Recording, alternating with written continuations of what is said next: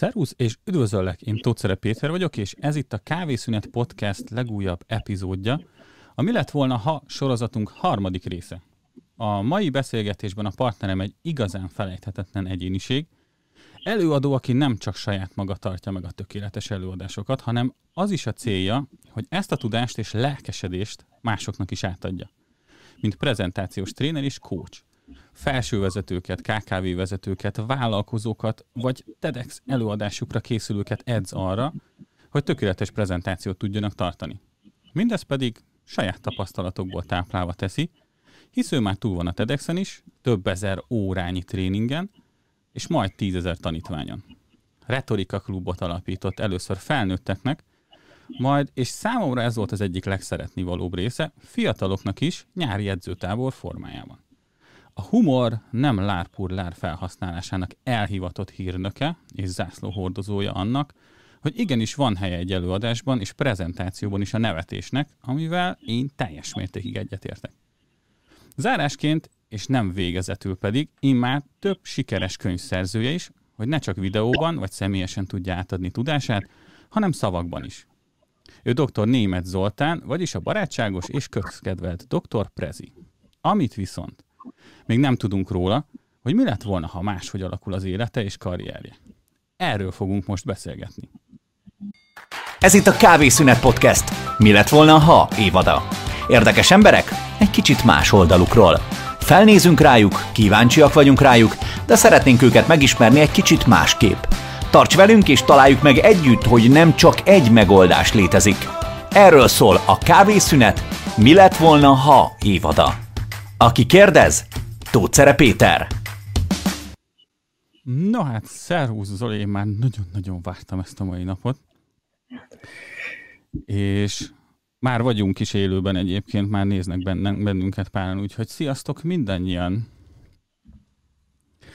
Um, amiért nagyon-nagyon készültem rá, hogy, hogy nem tudom, hogy tudtad-e, már honnan tudtad volna, de én már évek óta követem, amit te csinálsz, mert hogy tanulni szerettem volna előadni, és azért egyike voltál az egyik olyan hazai forrásnak, honnan viszonylag gyakran jött, és viszonylag rettenetesen könnyen felhasználható verzióban ez a tanulhatni való dolog, és ezért mérhetetlenül hálás vagyok. Úgyhogy, és nagyon örülök, hogy így a, ilyen oktatások sulik közepette ezt így össze tudtuk hozni. Um, nem tudom, mennyire lepődtél meg egyébként a kérdésen, hogy miről beszéljünk itt most. Izgalmas egyébként maga a téma is, tehát hogy nagyon örülök annak, mert hogy most én sem tudom, hogy mi fog történni, és ha bár sokszor azt tanítom, hogy az a baj, spontán beszédekkel sokat kell rájuk készülni, tehát szerintem hogy néha, tehát az, hogy spontán nem mindig létezik, mert hogy mi van a fejemben, és azt kell elmondani, tehát hogy nem fogok tudni új dolgot kitalálni feltétlenül minden pillanatban, de maga ez a mi lett volna, ha ez egy izgalmas. Ki, ki tudja, hogy hova fogunk jutni? Igen, igen. Mert hogy már én... izgul, hogy és egyébként gondolkoztál azóta, mióta bedobtam a témát? Tehát, hogy így járt az agyad rajta? Mert én gondolkoztam miért rajta, hogy vajon mit fogsz mondani. Miért köveken gondolkoztam, hogy mikor volt olyan pont az életemben, esetleg olyan mondatok, és az az érdekes, hogy még olyan mérföldkövet is találtam, amikor csak egy mondatot mondott nekem valaki, és az ott egyébként egy nagyon erőtesen meghatározta utána az életemet. És az a baj, hogy azt sem tudom, ki mondta, csak azt, hogy mikor. Úgyhogy ez, ez így nehéz leidézni. Egy, egy dolgot nem tudok félretolni, bár már az volt a kiírásban, meg mindenhol kommunikálva, hogy abszolút nem arról fogunk beszélni, hogy, hogy uh, miért, hogyan adsz elő, miért adsz elő, meg most miért ezzel foglalkozol, de van egy olyan dolog, amit még nem, amit nem tudok, hogy, hogy te használtad a szót, és ez belém annyira belém ragad, hogy mitől lesz fesztelen egy előadó. Én mondom ezt én, aki végtelenül introvertáltként indultam el az egész, és a, a, a rugdossuk ki magunkat a komfortzónából részt, azt meg sikerült úgy megoldanom, hogy a 10 fős céges belső tréning után egy 200 fős HVG-s előkonferenciára rugdostam ki magamat, és amikor még így odaadták a prezentert, meg kint voltam már, akkor is úgy éreztem, hogy itt most nem fog történni semmi. Mert hogy nincs hangom az úgy izgalmas kihívás helyből. Most már nem is biztos, hogy így hívnám, hogy fesztelen, ha bár ez egy jó szó, inkább azt mondanám, hogy maszktalan. és hogy azért az összefügg a legnagyobb kihívással, mert mindenki küzd, nekem is van ilyen küzdem, ez a lámpaláz. Mm. És hogy valójában én azt mondom, hogy három fázis van a lámpaláznak, és ezt nem magamtól mondom, hanem az egyik mesterem Florian Műk fogalmazza meg, Toastmaster, hogy a, az első fázis a robot, amikor annyira lefagysz, hogy gyakorlatilag már csak ilyen, ilyen darabosan akármi jön ki belőled. A második fázis, ami nagyon széles, és nagyon sokáig vannak ott az emberek, és sokat foglalkozom velük, ez a maszk amikor kaptam egy ilyen maszkot, hogy neked most így kell viselkedni, neked meg úgy kell viselkedni, meg így, meg így, meg, meg anyám ezt mondja, meg bárki más, és akkor tele vagy ilyen maszkokkal. Mm. És a fesztelenségnek egy titka van, amikor merek teljes egészében saját magam lenni, én azt szoktam mondani, hogy a fesztelenség az a konyha prezentáció, abban az értelemben, hogy ahogy a konyhába a feleségeddel beszélgetsz, az vagy te. és hogyha úgy beszélgetsz a színpadon is, akkor önmagad vagy. És az a helyzet, hogy um, pont, pont tegnap fogalmaztuk meg az egyik felső vezetői tréningen, hogy, hogy szerep feszültségben vannak az emberek nagy mennyiségben. Most valaki innen oldalra bejön a gyerekeim, mindjárt valami gondol, mindegy, de ez egy ilyen az élet szépsége. Szóval, hogy nagyon sokan szerepfeszültségben vannak. Azt mondja nekem az ügy, a, a cég, hogy így kell viselkedned, de hát én nem akarok így viselkedni, mert nem ez hmm. vagyok. És hogy kiállsz a színpadra, de tudod, hogy ez nem te vagy. És az egy tök rossz érzés. Hát az biztos, hogy spontán az őszinte jönne könnyen. Igen, tehát, hogy, de és annál nincsen följebb, úgyhogy ez, nekem a fesztelenség az, amikor eléred azt, hogy a saját magad akarsz lenni. Persze, ha úgy érzed, hogy még nem vagy elég jó, akkor bele kell rakni a fejlesztésben a, az időt és minden más, és majd ott leszel. De hogy most egyébként kulisszatitok még soha sehol nem mondtam, de megihleted valamelyik reggel az egyik ügyfelem, és szeretnénk csinálni egy lámpalász konferenciát decemberbe. Csak első előadók jöhetnek. Igen, nem volt még ilyen szerint, Magyarországon biztos nem, nem tudom, a világban létezik-e, hogy lámpalász konferencia. Ezt a témát járjuk körbe, de nagyon brutálisan.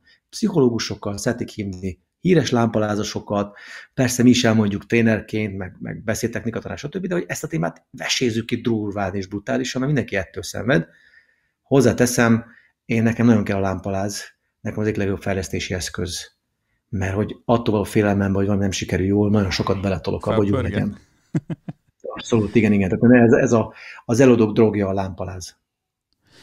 Egyébként ezt én is érzem, tehát hogy így én, még nem volt olyan előadásom, ahol ne az lett volna, hogy most rohadtul izgulok. Tehát, hogy ne, ilyen még nem fordult elő.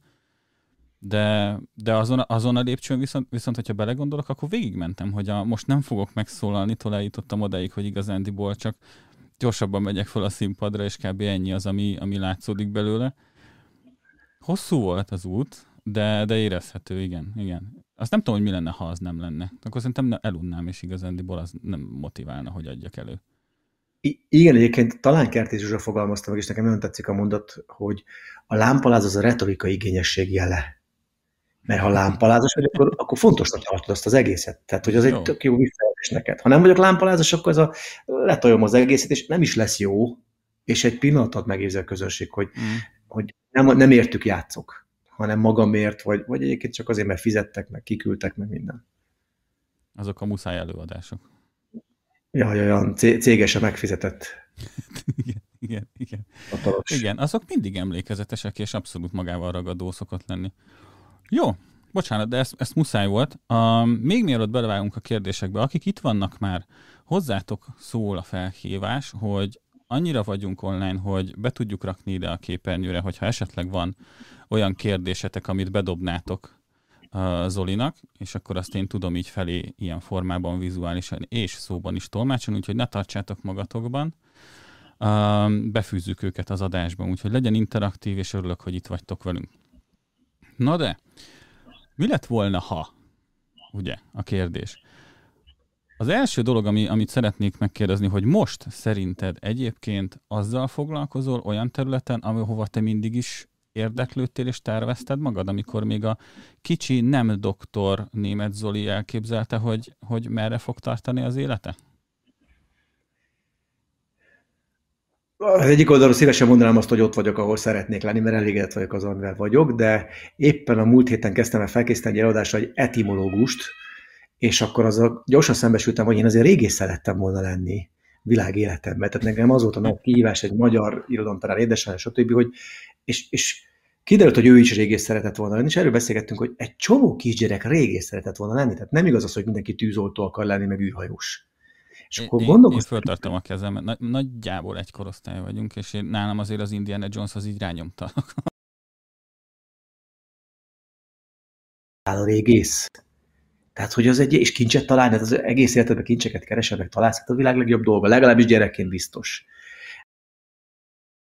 A történelm miatt is, tehát, hogy um, azért a történelm például az mindig átfűzte az életemet, mm. ez egy érdekes dolog. Mi lett volna hában, az van benne, hogy, hogy simán lehet, hogy ha másképp alakul, akkor, akkor valahol történelme foglalkozok, és hogy mennyire átszövi az életemet, azért amikor én például bekerültem a közgázra, akkor én ott utána öt évig történelmet tanítottam felvétel előkészítésben. Oh. Tehát amelyet tanultam a gazdasági dolgokat, és a mai napig visszaállok a szervezetbe is részben, és hogy mi, mi a gimis anyagot megtanítottuk a felvételizőknek. Aha. Tudtam mondani viccesen, hogy annyira tudtuk az anyagot, hogy mi azzal versenyeztünk, hogy mi volt Hitler autójának a rendszáma az Anschluss idején. és ezt itt tudja valaki. A, az, hogy 1526 az mindenki tudta, hogy mohás, de hogy na az autórendszám mi volt, az már igen, az kihívás. Nem mondod komolyan, már nem hogy ez valahol doku. Egy pillanat.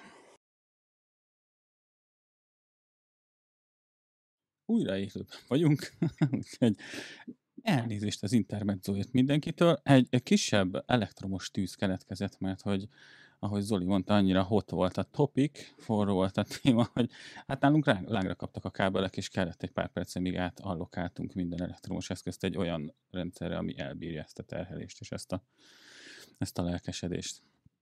De újra itt vagyunk, majd mindjárt megpróbálok közben rakni egy linket a, az előző poszt alá, hogy aki esetleg lemaradt most akkor a váltásról, az lemaradjon le mindenről.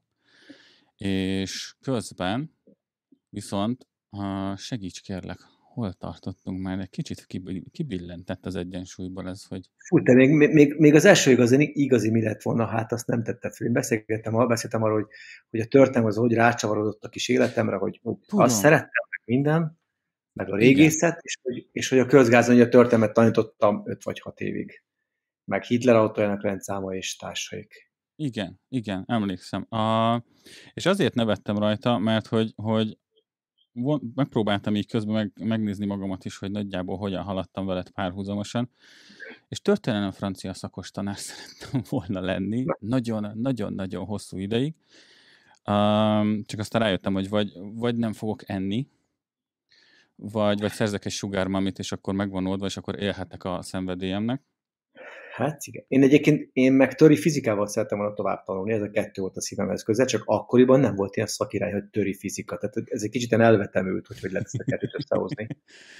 Szerintem rám a középiskolai tanárom volt egy komolyabb behatása, mert ő, ő, ő ilyen kombóba csinálta, és, és őt nagyon kedveltem.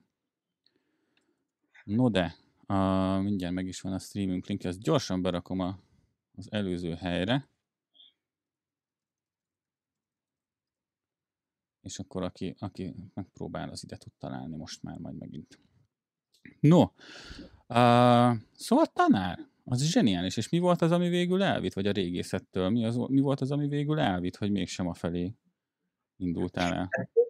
Az, hogy vajon meg lehet élni a régészetből, és hogy akkoriban azt mondták, hogy két irányban meg lehet élni, vagy jogász lesz vagy közgazdász. Ó, igen az nekem mindegy volt, mert töri magyarból felvételizek, vagy töri matekból. Kb. ez így vált szét az életünkben gimnazistaként, és akkor azt mondom, hogy hát a törit is szeretem, legyen töri matek, mert a közgáz az valahogy jobban hangzik. Mondjuk hozzáteszem, az életem az arról szól, hogy végül a közgazdaságtan elvégzése után, vagy a korvűsz elvégzése után végül elvégeztem a jogot is, hogy beteljesítsem a két jóslatot, úgyhogy utána én még öt évet szórakozásból, mert tényleg hobbi volt a ezt néha kevesen értik meg az emberek, de hogy öt éven keresztül levelezőn jártam Miskolcra jogra, mert szerettem a jogot. Én nyitott szellemnek tartom magam, de azért mondjuk tényleg hobbiból jogásznak lenni azért az felvet kérdéseket, hogy mi, mi volt a hobbi részemben. Van egy sztoria, el, most elmondhatom, mert már elévült a, a cselekmény. Nyugodtan. Ez pedig a következő. Ilyen töri, törit tanítottam, felvétel, köztem, stb. És akkor egyszer csak megjelent egy barátom, hogy ő felvételizne a jogi egyetemre, de hát ő nem ért a törihez. Mm. Hogy felvételiznék neki? Mondtam, hogy hogy gondolod? Hát, hogy van, van ilyen ideiglenes személy, abban nincsen fotó, csináltat egy ilyet, és azzal felvételizek, és akkor felvették. Mondtam, hogy jó, persze, semmi gond. Hát menjen. És akkor elmentem Miskolcra, felvételiztem, felvették, mondta, hogy jó, köszi szépen, felvettek, halasztok egy évet. Oh. Mondom neki, hogy figyelj, Csabi, ha halasztasz egy évet, akkor, akkor felvétezek jövőre magamnak, és kezdjük el együtt. és ez lett a vége? És így kezdtük el. Ő az első fél évben kiesett, én végigcsináltam. Mert azért, azért a jogi egyetemről is nem bánta a jogászokat, az első egy-két év az történelem, mm. aztán tanítottam, tehát megvolt. A közepe az meg kereskedelmi gazdasági jog, a közgáz miatt az nekem megvolt. Mm. Tehát, hogy az, az megint könnyűvé tette, úgyhogy közgáz, közgáz után szerintem a jog azért nem olyan nehéz. El, elhiszem. Megpróbálni nem, nem, nem ígérem, de, de egyébként logikus. Tehát, hogy ez, az úgy az érthető. De most már elég sok irány fordult meg. Tudod, mint, a... hogy szembe, gondol, mint hogy szembe szokták mondani a corvinus szembe, hogy ja, hát azért a hosszabb tavaszi szünet a műegyetemen, hogy el tudják végezni a közgázt. És egyébként a, ezek közül volt olyan, ami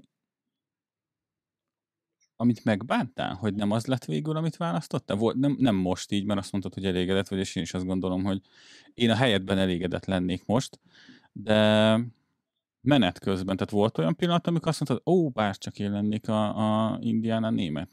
E, e, nem, de egy nagy hibát elkövettem, és az, pedig, és az az egész hetemet egy kicsit végigkíséri, mi lett volna, ha, hogy amikor Gibibe kerültem, és lehetett nyelvet választani, akkor a francia nyelv maradt, azt hiszem.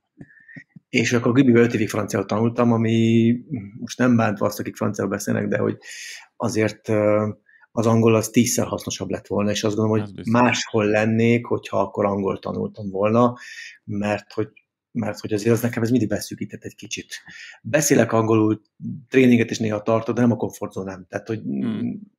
És ez, ez azért sok helyen jelentett akadályt, úgyhogy ha ott jól megtanultok volna angolul, akkor most nem itt ülnék és beszélgetnék, hanem valahol külföldön lennék, az tuti. Hát ezzel abszolút egyébként egyetértek. Én is tanultam ugyanúgy középiskolában öt évet, és most így pont azon gondolkoztam, hogy szerintem szerintem a Szent Háromság maradt meg abból, hogy mi az, amire még emlékszek franciául, tehát az, hogy nagyon sokat felejtettem, a croissant és sör. Így nagyjából ezek azok, amiket bármikor föl tud idézni bárkinek, ezzel túl lehet ott nagyjából élni, és úgy sikerült ezt magamon tartani, hogy, hogy mit tudom én, voltam olyan táborba, főiskolán, ahol Franciaországba küldtek el minket, és így pantomimeztünk én, aki, aki öt évig tanultam franciául, tehát nem volt vérciki, kísérő tanár előtt, hogy a Peti hát úgy volt, hogy te tudsz franciául. És mondtam, hogy ilyen úgy volt, de most így kiderült, hogy nem. Um, jó, és mi volt az egyébként, amit így el, el, el tudod képzelni magadat régészként, hogy ho, mit csinálnál most, mint régész? Azért az, hogy régész szerettem volna, benne volt, hogy van egy professzor, akit nagyon-nagyon tiszteltem, mm. és azt gondolom, hogy szívesen csináltam volna azt, amit ő, de hogy e- egy készségem hiányzott hozzá. Ő egyébként László Gyula, az ő az elég ismert, és hogy László Gyula a képes volt arra, hogy megtalált egy, egy jégkődarabot, akkor mm-hmm. azt nem befotózta, hogy jégkődarab, hanem ő el tudta képzelni, hogy ez egy honfoglaláskori, szol, mondjuk szláv szolgálólány nyakékének egyik része és ezt le is rajzolta. Mm. A szláv szolgálólányt is, és hogy ez nekem nagyon tetszett, hogy ő, ő az a típusú régész volt, aki életre keltette azt, amit talált. Nem küldarab, nem csondarab, hanem hogy tudta, hogy hova illik. És ez persze többféle készséget kíván, nekem ez volt az egyik legerősebb motiváció, hogy, hogy ezt a fajta képzelőt megcsinál, megcsinálni, ezt a fajta megvalósítást. Hát egyébként azt nem belegondolok, egy ilyen képesség az nagyjából a, Hát nincs olyan szakma, ahol ne lehetne használni. Hát ahol, ahol ne, ne tudnál lubickolni a, a, a környezeted visszajelzéseiben, hogyha így tudsz dolgozni abban, amit csinálsz. Ez abszolút egyetértek, aha. Mondjuk régészként még ráadásul annyi történet van körülötte. Meg, meg, um, meg izgalmas, csak egy gyors gondolat, hogy most az etimológus úriember, akivel dolgozom, mm. az a kívásunk, hogy ő nem nyelvész, de etimológus. és hogy nyelvészeti konferenciára készül, és hogy így hűha, tehát az a nyelvészek azok, azok egy elég erős kaszt. Nem, nem, nem tudom, nyelvész hallgatta most minket, de hogy az, arról beszélgettünk vele, hogy ő azt mondja, hogy képes akár 80 ezer évet visszamenni egy-egy kifejezéssel, azzal a módszer, amit ő kitalált. Aha. A fúr szót, ő azt mondja, hogy vissza tudja vissza 80 ezer évre. az túl van a finnugor, meg mindenféle egyéb, egyéb elméleteken. 80 ezer év, az már majdnem, majdnem Afrika. És így mutatod, mesélt neked példát? Tehát, hogy te ezt így megélted, hogy hogy vezet egy ilyet végig? Most ott tartunk a, felkészültek abban a fázisában, hogy most már értem, miről van szó, és most kezdi majd nekem ezeket a példákat végigmutogatni. Arról beszélgetünk, ami nekem nagyon hasznos volt, és nagyon hiszek benne, hogy a hitelességét hogyan tudja felépíteni majd ott a régészek között, pontosabban a nyelvészek között, nem régészek. Fú, ez nem, ezt meghallgatnám, hogy hogyan visz, hogyan visz így vissza egy szót ilyen irgalmatlanul messzire. Elképzelhetetlen. És egyébként, hogy, hogyha ha most belegondolnál, hogy mi lett volna, ha, akkor melyik az, amit való reálisabbnak látsz, hogy abba az irányba mentél volna? Emiatt a, a motiváció, meg, meg példakép szerűség miatt a régészet felé, vagy inkább a, a tanári vonal lett volna szerinted neked a meghatározóbb még ilyen fiatal korban?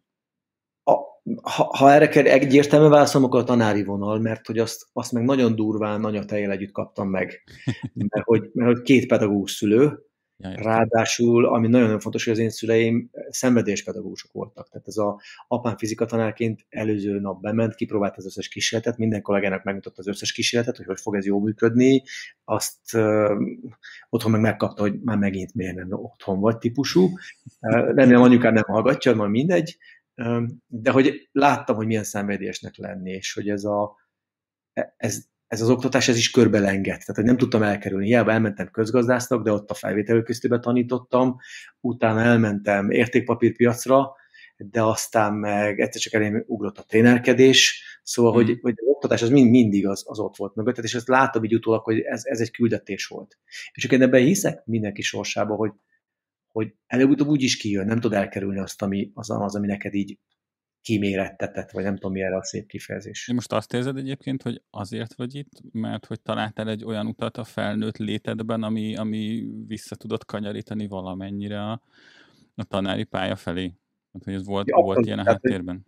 Te teljes egészében. De én azt gondolom, hogy ez, ez egy küldetés, és, és ezért könnyű, ezért mondom, hogy jó helyen vagyok, mert tudom, hogy nekem az a feladatom, az életcélom, hogy másokat megtanítsak arra, hogy előadni, és minden más, tehát hogy ez, ez így ez így egy olyan óriási megnyugvást ad, bármivel foglalkozom, tudom, hogy, hogy, hogy ez ott van nekem, és egyébként, mm. ami meg fontos, hogy én azért ezt csinálom most már lassan 20 éve, régen szénné éghettem volna bele. Tehát nem kiégni, hanem szénné szerintem. De hogy mivel belülről jön a küldetés, ezért azt mondom, hogy még mindig annak a világnak, amit én szívesen tanítok, csak a 40-50%-át ismerem. Holott, holott azért mondjuk szóképekben, metaforákban, stb van egy mélység, amit már tudok használni, de hogy még mindig nagyon sok mindent tudok tanulni másoktól, másokkal, úgyhogy ez, ez egy, a tanulás az, ami egyébként a kiégés legerősebb eszköze nekem, hogy állandóan új dolgokat csinálni. És van már egyébként, most egy kicsit előre szaladok így a, a terve, terveimhez képest, de, de annyira, annyira rá, rátértél ezzel a, az utolsó mondatod, de hogy van egyébként tervet, hogy mi lesz a következő nagy ugrásod? Van egy álmom, 1963. augusztus 28, de mindegy, nem menjünk bele. Igen, és, és az, a, az a vicces, hogy, hogy én elmerem mondani, ha valaki megcsinálja, tök jó, örülök neki. Ez pedig a következő, én, én vagy 7-8 éve leültem, és, és leírtam, hogy miket szeretnék elérni. Benne volt az, hogy írja könyvet és minden más, ugye az most már hármas, ha bár, ha most elmondanám a, a megszületett, most a harmadik könyv, amivel te is találkoztál, de már, már a negyedik az most nyomda előtt van. Tehát oh. ma idén két könyvet jelentettünk meg, én egyiket se terveztem be, ellenben két másik könyvet igen. Tehát, hogy teljesen más könyveket terveztem. Most a negyedik az ebből a kettőből lesz az egyik? Nem, két teljesen új jön, amit nem terveztem idénre, és ez egy hosszú történet. Értem, értem. És, igen, és hogy ami előtte már is, amit szívesen megvalósítanék, és az a célomnak is egy nagy lépése, eredetileg úgy fogalmaztam meg, hogy legyen végre Magyarországon egy olyan tévésvetékedő, ahol különböző generációk a saját kis súlycsoportjukba, de rögtönzésekben, felkészült beszédekben egymásról versenyeznek a tévé előtt. Kapsz egy témát, készülj fel, akár készülj fel a következő héten, tehát hogy van egy ilyen, mert ez annyira feldobná ezt az egész retorika témát, önbizalom témát, stb. Lehet, hogy ez egyszer egy YouTube csatornán keresztül fog megvalósulni, mert mm, hát a TV nem, de azt hogy ez YouTube eljutod, akkor, akkor ezt meg lehet valósítani. És azért azt sokszor elmondom, hogy ez az egész retorika meg, meg beszéd, ez, ez az önbizalomról szól, oda vezethető vissza. aki egyszer megszerzi azt a készséget, hogy ami belül van, az kifelé meg tudom fogalmazni, onnan nincsen följebb. Akkor teljes egészében saját magad tudsz lenni, önmagvalósító. És hogy szerintem ez itt a, ez itt a kulcs, hogy hogyan tudsz eljutni saját magadhoz, szerintem ez, ez sokkal keresik ezt, a, ezt az utat. Ez biztos. És nekem a retorika az egy nagy, nagy kérdés. Most ez szemlített egy érdekes adatsor. Egy eladásra készülve néztem meg, hogyha az amerikai önbizalmat 100%-nak veszik, akkor a német állítólag 80, a magyar meg 49. Nem rossz. Ezért bíztam benne, hogy legalább 50 fölé jutunk. Igen. De lehet, hogy egyébként a mai generáció már jobb ebbe.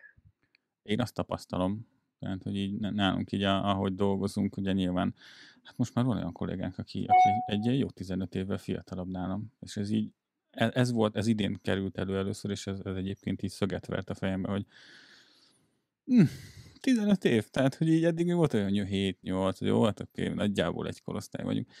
15. Az már nem egy korosztály. Az már hát nem, nem.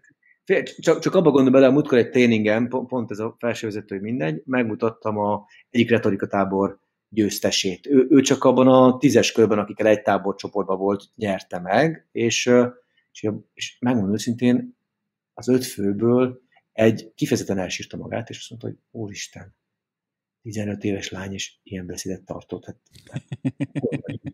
és, és azért a többeknek is könnyek gyűltek a szemébe. Holott ő egy egyhetes kis táborban megírta a saját beszédet, és elmondta. 4-5 perc. Ez egy óriási tudat. Azt annyira követtem végig a retorika táboros beszámolóidat, én imádtam, néztem, hogy hány éves kortól lehet menni, mert nálunk már van azért egy, egy uh, hogy is mondjam, egy kezdőtini csapatban itthon, úgyhogy hamarosan Jó.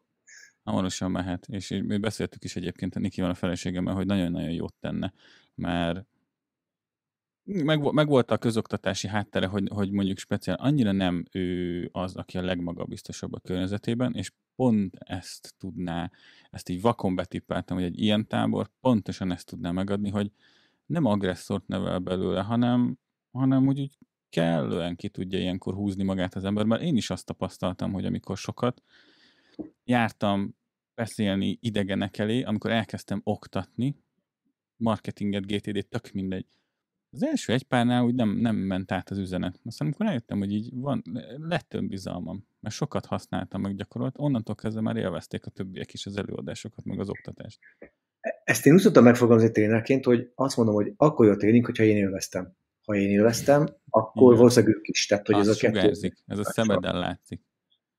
Abszolút. Tehát, hogy egyébként most a te jutott eszembe, ott, ott sokszor megvan az a kihívás, hogy kapok valakit, hogy készítsen föl.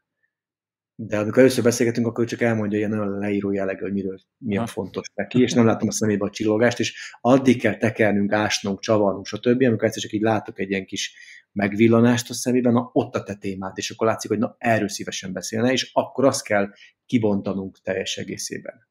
De azért van nagyon sok hogy fogalmazom, nem jó TED előadás, mert hogy ha nem jutnak el a felkészülésbe az ásásig, és megtalálni a drága követ, amit már csiszolni kell, vagy csak ki kell csiszolni, akkor, akkor lesz egy ilyen sematikus előadás, mindenki a bakas listán kihúzza, hogy TED, és akkor kész is vagyunk. Mm. És az, az meg nem jó. Na erről, erről majd külön, majd egy külön adást fogunk szentelni ennek a TED-nek, mert, mert az nálam is egy olyan rész. És nem is tudom, hogy pont amikor készültem a, a bemutatkozó anyagoddal, hogy mit mondjak rólad, akkor így ugye nyilván azért utána néztem, meg összeszedtem először a saját gondolataimat, aztán utána néztem, hogy mi az, amivel még ki lehetne egész, és azt nem kellett volna.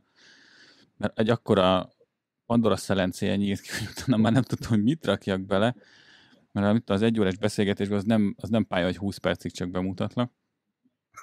és, és pont rábukkantam egy olyan cikkre, ahol, ahol erről írtál a, már nem tudom melyik weboldalon, hogy hogyan, hogyan húz ki a bakancs listádról a te Igen, beszédedet?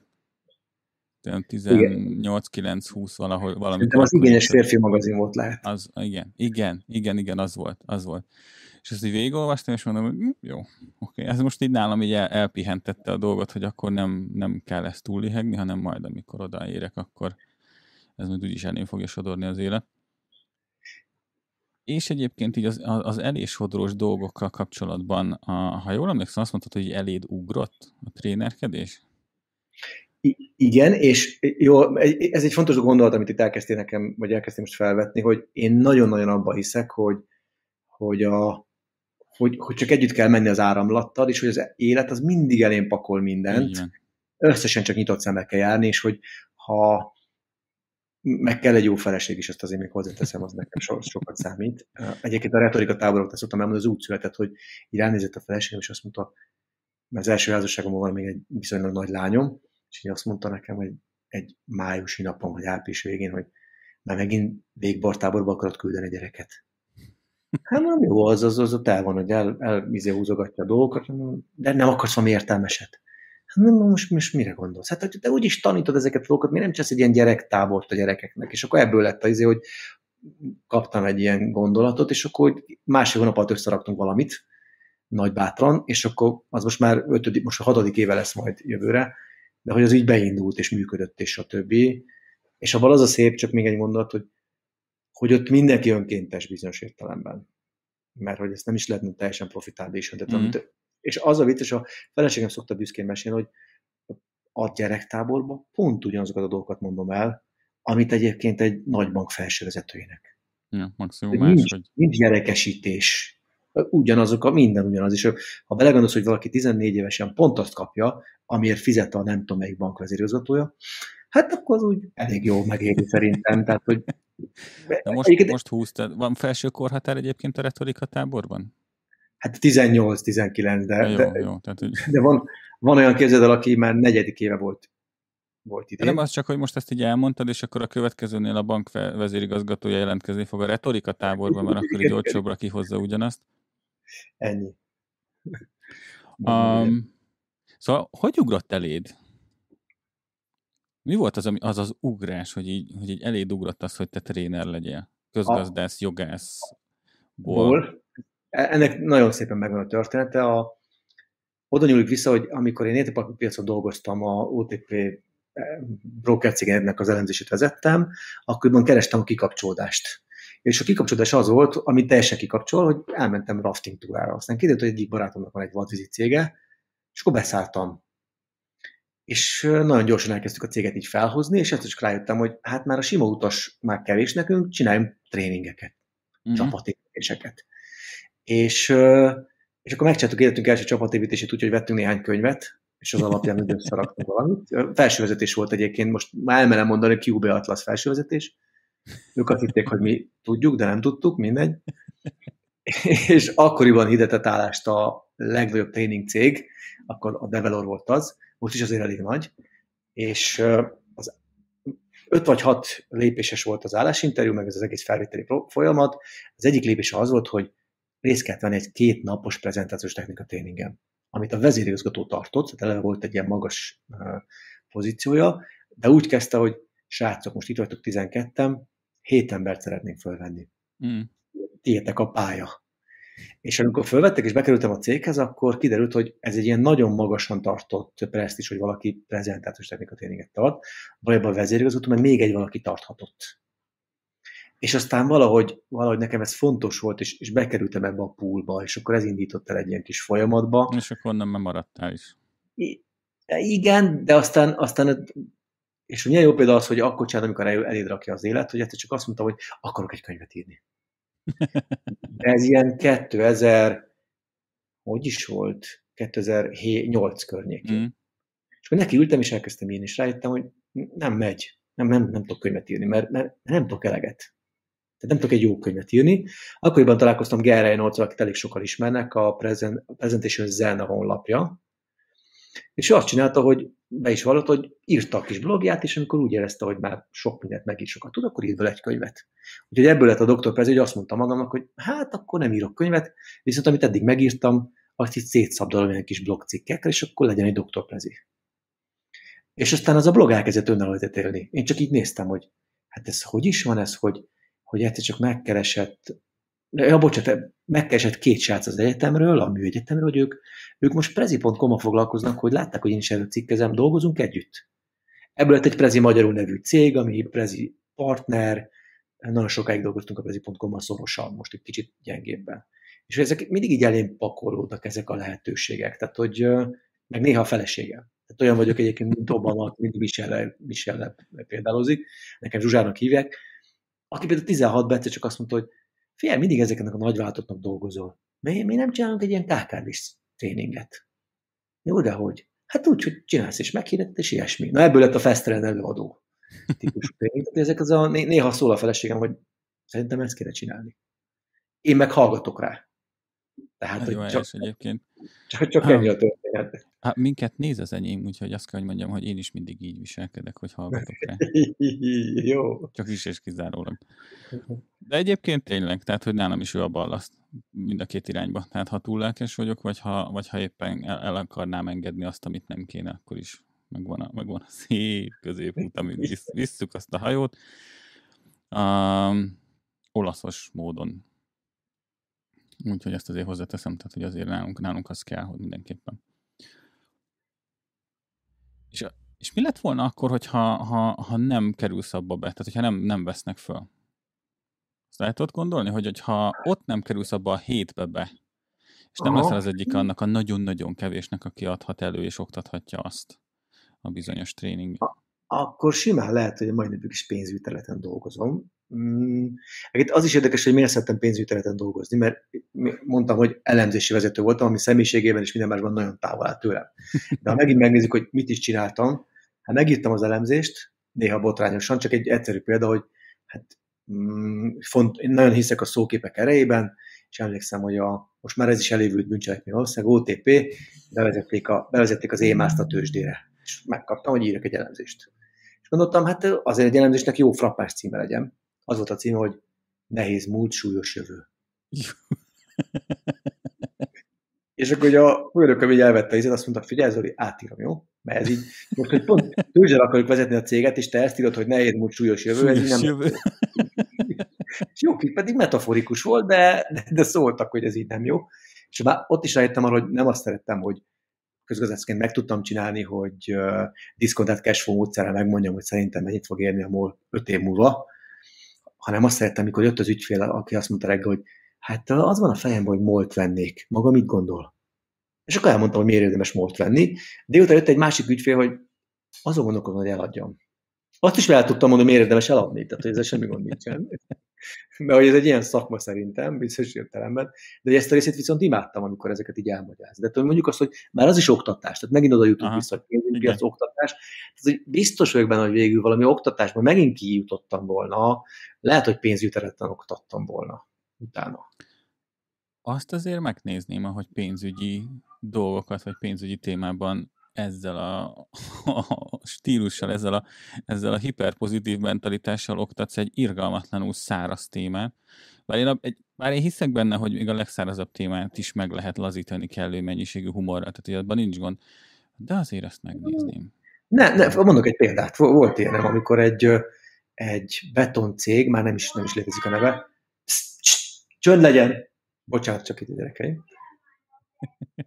és a következő, hol tartottam, igen, beton, és, és egyszer csak a következő tréningre kértek meg, hogy egy pénzügy nem pénzügyeknek tréninget tartsak, betonművezetőknek, Aha. akik a kis üzemet kezelgetik. Mondta a pénzügyes, hogy amúgy már beszéltem erről, nagyjából tudnak mindent, nem kell ezt túl bonyolítani. És az első kérdés után, amikor találkoztam, amikor tréningen kiderült, hogy húha, egy semmit nem értenek. És mondom, a gyerekek azt mondta a pénzügyvezető, hogy ő már prezentált nektek, és semmit nem kérdeztetek, nem mondtatok. Hát persze, mert nem értettünk egy szót se, úgy nehéz kérdezni. és a következő volt a történet, mondjuk, csak képzeld el, hogy hogyan lehet szerintem elmagyarázni egy mérleget egy betonművezetőnek, hogy azt mondtam nekik, hogy akkor építsünk fel együtt egy sörgyárat. Mondom, mi, mi van? Van egy csomó lóvénk, akkor az a források oldalon ott van a alapítói tőkébe, hol van a pénz? Bankszámlán. Azaz az eszközök oldalon ott van a pénzeszközök között. Most nem fogom végigvezetni, de mondtam, hogy akkor vegyünk eszközöket. Több lett a forrásunk? Nem. Akkor az azt jelenti, hogy a tőkénk ugyanannyi, viszont a bankból kevesebb lett az összeg, és megjelent a ö, befektetett eszközök, járművek soron. Jó, és akkor elkezdtük ezt az egészet, és így megértik. De úgy elkezdtem a mérleget így elmagyarázni, hogy mérlegnek mik a sorai, akkor néztek volna, hogy mi van, ez minek.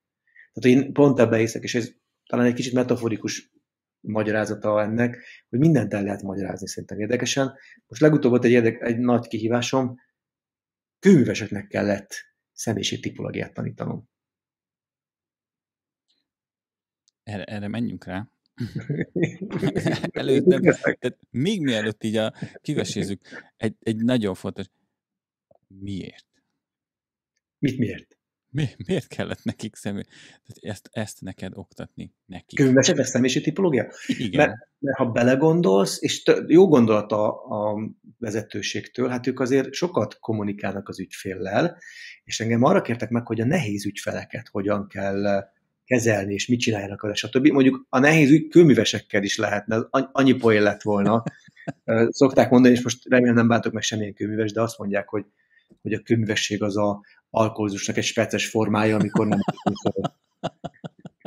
de, de ezt a poén nem sütöttem el, tehát hogy ezt, ha, ha, bár volt már olyan, hogy bocsánat, a ORFK-nak tartottam tréninget rendőröknek, és azt azért rendőrvisz nélkül szerintem azt nem illik kihagyni egy rendőrviccet egy rendőröknek tartott tréningen, és bele, belefér. Tehát, hogy becsuk. Ő, ő, abszolút ült, tehát hogy ez így, de, de izgalmas volt. Hát megmondom őszintén, hogy az ilyen kategóriai magas labdát, azt, azt, ahhoz kell egy bizonyos személyiségtípus, hogy ne bírt kihagyni.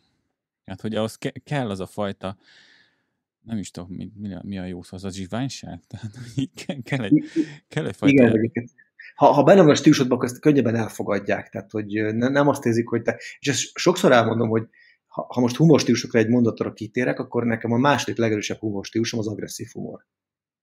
Ez nem bűn, nem rossz, csak vigyázni kell vele. Ami azt jelenti, hogy ha mondjuk dőlöngél valaki a tréningen, előadás közben, akkor, vagy Ferdén áll, akkor simán mondom neki, hogy ne haragudj, úgy álltál, mint egy pizai ferdetorony. Tengerész. Ez egy agresszív humor, mert végül is lealázod, de hogyha tudja, hogy az a szándékom, hogy segítsek és, és kiemeljek, stb., akkor ezt nem érzi magát lealázva, és aztán ehhez jön a poén még, amikor visszaválaszolt az úriember, hogy hát az a helyzet, hogy gyerekkorom óta a jobb lábom rövidebb három centivel, mint a bal. Abból nehez, nehezebb visszajönni. I- I- igen, ennél csak az volt egyszer csúnyább egy Toastmaster klub, és volt egy vaklány, aki később vakult meg, levezetett egy rögtönzést a klub találkozón. Az a végén kapta a visszajelzést attól, aki az egészet ilyen összefoglalja, és azt mondta neki, hogy figyelj, gyönyörű volt, hogy levezetted a példák, amiket végigmondtál, fantasztikus, annyit kérnék tőled, hogy legközebb a színpadon állsz, akkor tarts sokkal több szemkontaktus a közönséggel. Mm.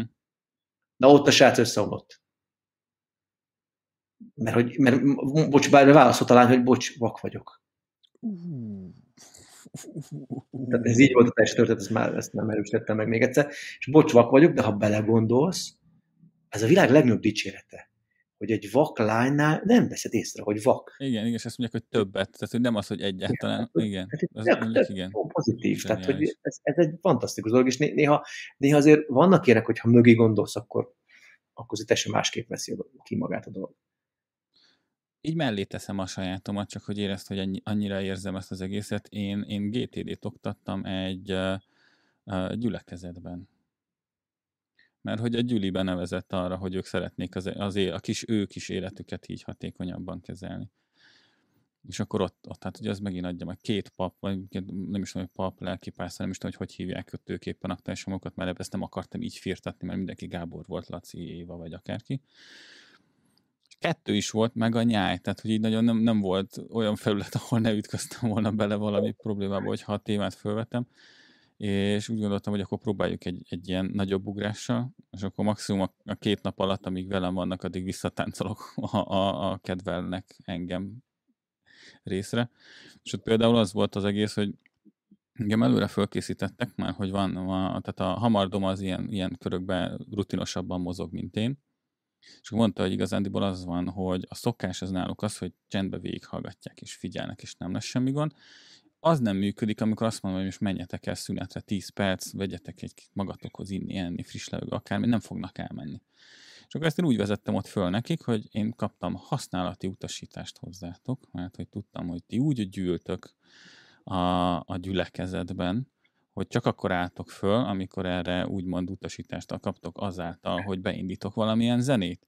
És akkor hirtelen elkezdtek szünetelni, amikor zene van, és akkor ezt valahogy sikerült úgy megfogalmaznom, hogy ennél ott, ott, ott sokkal, sokkal inkább életszagú volt, meg egy, egy, éppen egy mondatra reflektálva sikerült ráfűztem az egészre, és ott megállt egy fél percre az élet, és így néztem, hogy na, most dől el, hogy mi van, és imádták. És kiderült egyébként, hogy itt az van a szomszédomban az egyik lelkipásztor itt lakik, három ház többel arrébb, és találkoztunk is már, meg tök jóba vagyunk azóta is.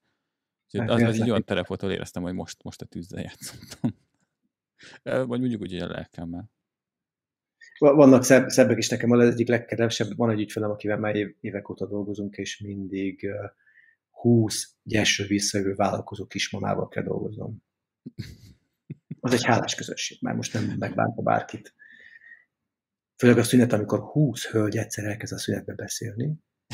Hogy ilyen...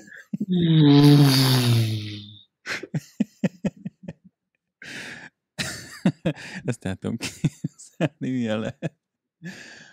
És egyébként azt, azt gondolom már azért nem próbálod megkontrollálni, nem? Tehát, hogy ott, ott ja, ne, nem áll bele az ember. Az, az esélytelen. Meg egyébként én annak a tréningvezetésnek vagyok a híve, hogy, hogy legyen egy ilyen lazaság, könnyedség. Ezt sokszor elmondom, hogy figyelj, éhes vagy, fölállsz, hol elhozol kaját, vagy vizet, vagy bármi más magadnak, tehát hogy most én nem fogok ilyen fegyelmezni, meg, meg tanárként Hát ez nem az a fajta oktatás, igen. Én is azt ja. vallom, hogy, hogy ezt tudja kontrollálni, és amikor meg muszáj, akkor megérzi, akkor meg, nem, akkor meg csinálja. Um, mielőtt sztorizásba fullad az egész. A, hogyha visszakanyarodok oda, hogy akkor, jó, akkor volt egy olyan pillanat az életedben, amikor elkezdtél tréner lenni, mert bejutottál oda, ahova csak a nagyon keveseknek adatott meg, ez egyébként tök menő. Tehát, hogy azért ez mondjuk szerintem bárkinél, aki be van nyitottság erre, az elég nagy lökést adna abba az irányba, hogy ez az, amit csinálnod kell. Um, vágytál valaha vissza a pénzügyi területre? Tehát, hogy volt benned olyan gondolat, hogy, hogy sikeresebb lennél, gazdagabb lennél, más helyen, jobb helyen, szebb helyen élnél, többen jobban becsülnének, nagyobbra, bármi, bármi miatt? Most, hogy kérdezed, lehet, hogy lenne ilyen, de egyébként korábban sose volt ilyen érzésem. Annyi, hogy hogy ezért az én, ugye én Korvicon végeztem, ott egy csomó ember van, akik most ilyen felső vezetők itt ott, ott, de hogy pont ettől lett nekem jó, hogy ők meg csak így rám szólnak, hogy ez Zoli, gyere már, mert csinált, stb. stb.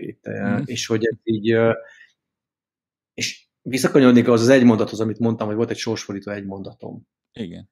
Ez pedig a közgáz elején volt, amikor valaki azt mondta nekem, hogy Fél Zoli, tök mindegy, hogy mit, milyen szakirányra mész a közgázban. Teljesen mindegy, hogy pénzügyes leszel, vesszerves, mindegy, felejtsd el. Egyetlen dolog számít, hogy legyél több, minél több, minél, legyél minél több egyetemi szervezetnek a tagja. Ja, network, gondolom.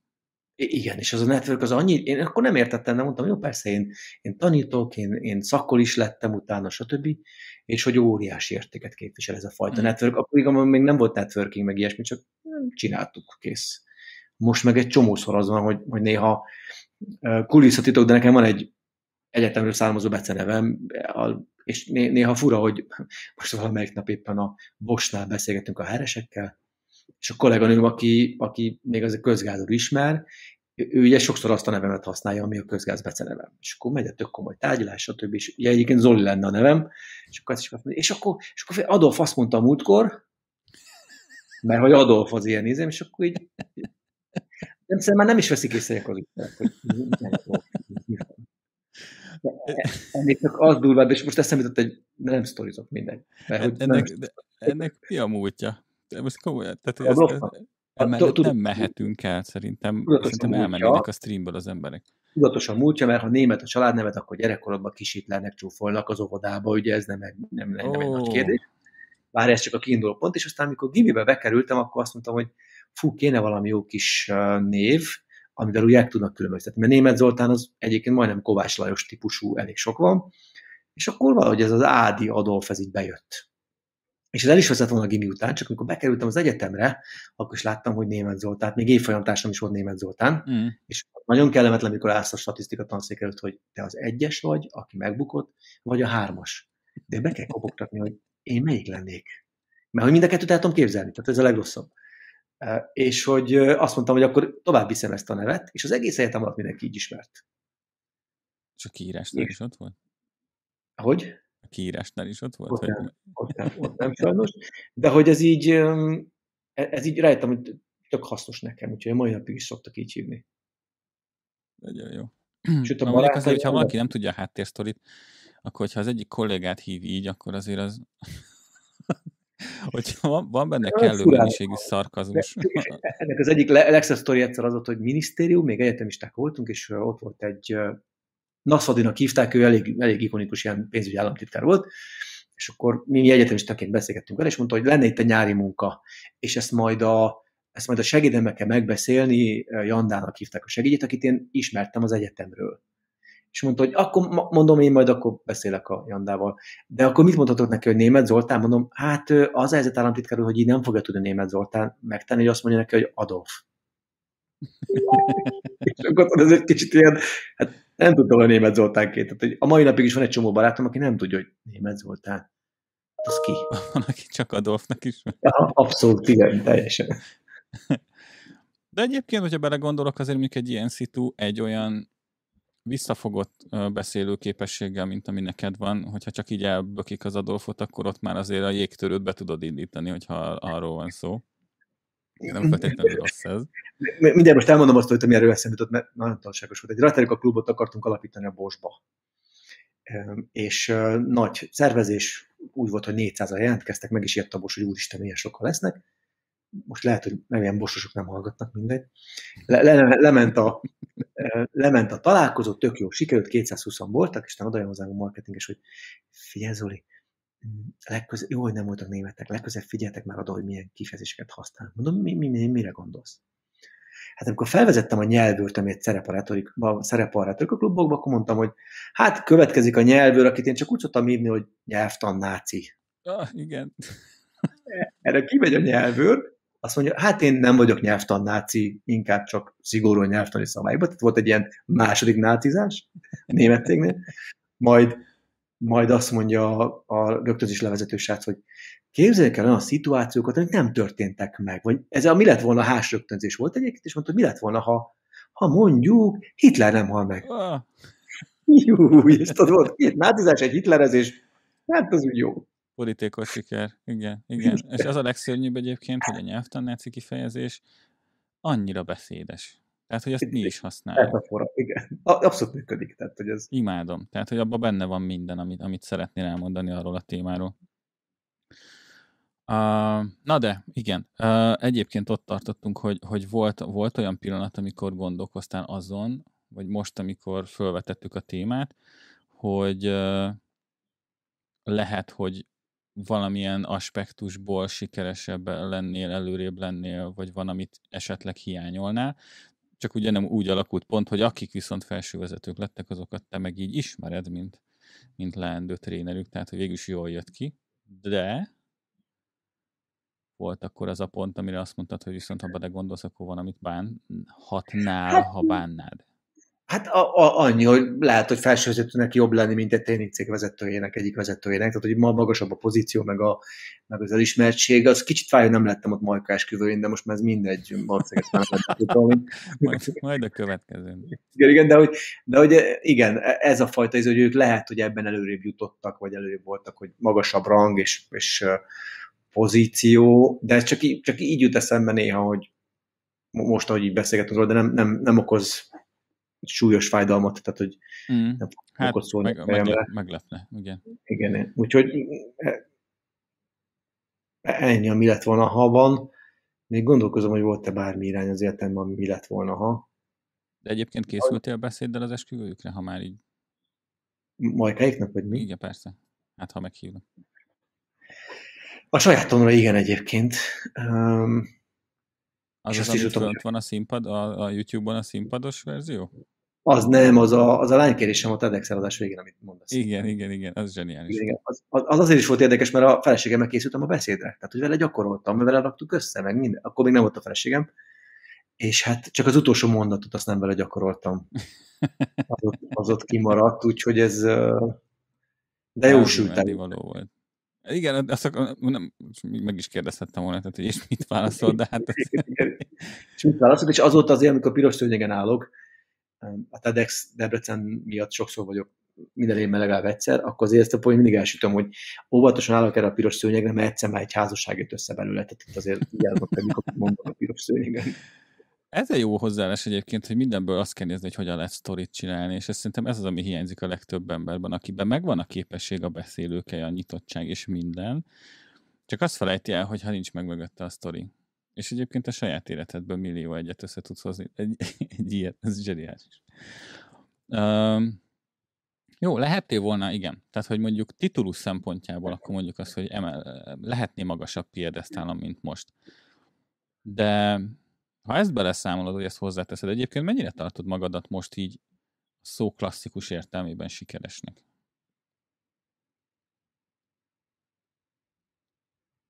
Mm, ez egy, ez egy jó, jó kis nehéz kérdés. A, abban az értelemben nem, hogy azt gondolom, hogy még sok minden van, amiben szívesen fejlődnék. Tehát, hogy amit így megtanulnék pluszban.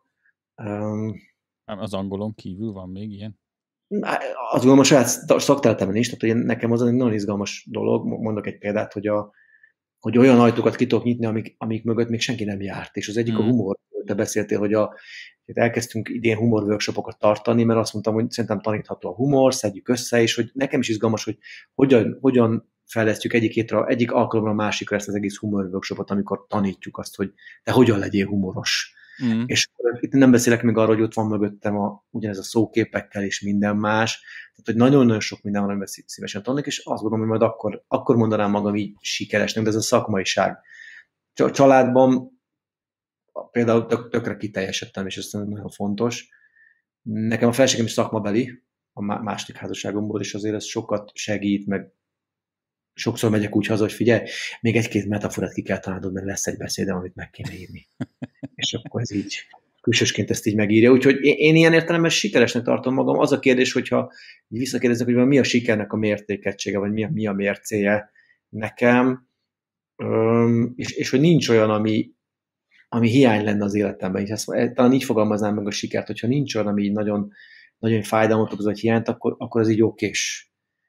Szerintem valahol innen fogalmaznám meg. Úgyhogy hmm. ebben az értelemben azt mondom, hogy oké, okay, sikeres.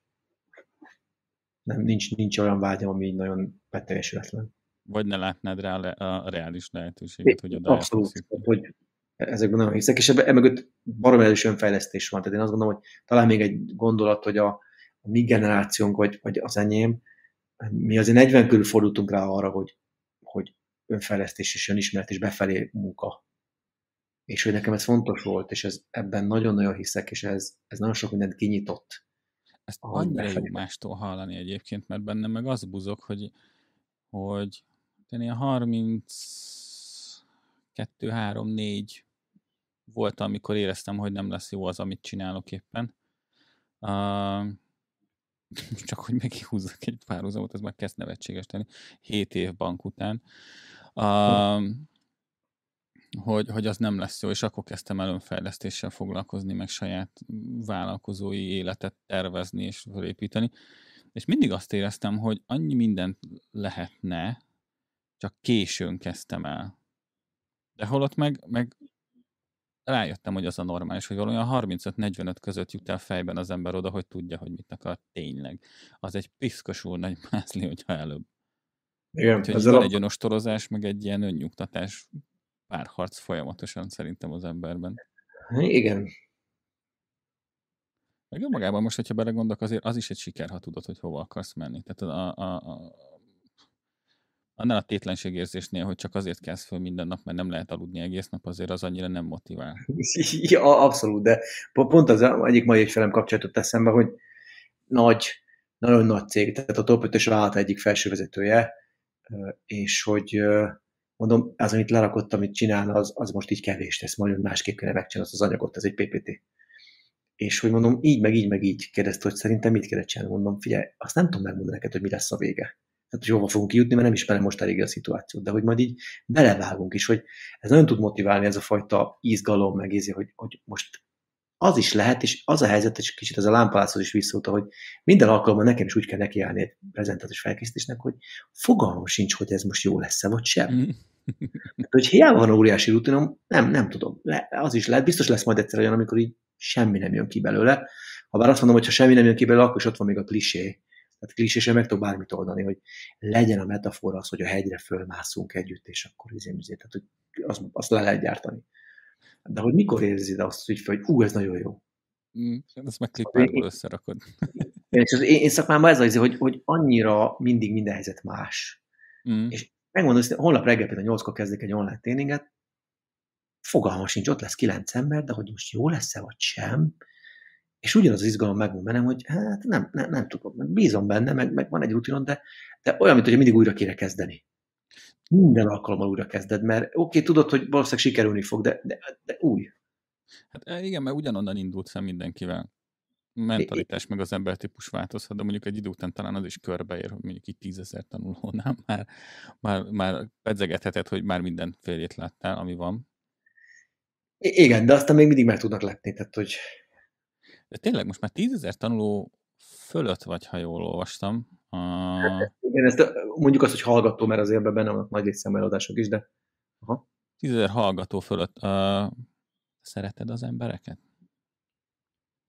Imádom egyébként, és ezt, ezt valaki egyszer megtanított a trénerként nekem, és az a vicces, hogy egy olyan tréner tanította meg, akit sokan nem szerettek, mert azt mondták, hogy agresszív, individualista, stb. És azt mondta, hogy egy titok van, mindenkiben meg kell találnod azt, amiért kedveled.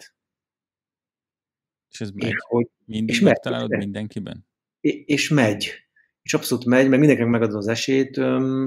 Az a helyzet, hogy engem például a tréningen úgy megbántani, még sohasem kell tudok megbántani. Találkozom nehéz részevőkkel, meg agresszívokkal, meg minden, de, de tök egyszerű azt elviselnem, hogy sokszor tudom, hogy nem rólam szól, ez nem az én én. Hogyha ő így viselkedik, az, az, az, az, az valahogy róla szól, neki van valami baja, meg ilyesmi, de hogy ez viszont nagyon kell, hogy mert abban a pillanatban, amikor először úgy fog nekiállni munkának, hogy fú, basszus, ezt utálom, és ezt nem akarom, akkor ez, akkor ez onnantól ez a vége ennek a történetnek. Szerintem lehet, hogy ezt fogalmazunk meg úgy, hogy szenvedély. Mm. Tehát, hogy le, le, az van, hogy reggel fölkelsz, és azt mondta, hogy úristen, most fáradt vagyok, és nem jó de hogy én azt érzem, hogy amikor így bekapcsolódnak a fények, és most lesz úgy is érteni, hogy csak elkezdődik a tréning, akkor, akkor ott, ott beállsz egy szituba, most ők a fontosak, őket kell megtanítom, és akkor mindegy. Vagy legfeljebb, amikor lement a nap vége, akkor ez is így összeesen, mert így vége az előadásnak. De hogy, de hogy odáig viszont a sónak annak mennie kell, tehát én ebben nagyon hiszek, hogy ha kinnálsz, akkor ott, ott nem lehet az, hogy te béna vagy, vagy nem működik. És egyébként ennyi ember mellett volt már olyan pillanat, amikor azt érezted, hogy nem az emberre figyelsz konkrétan, hanem, hanem beleszaladsz a sztereotipizálásba?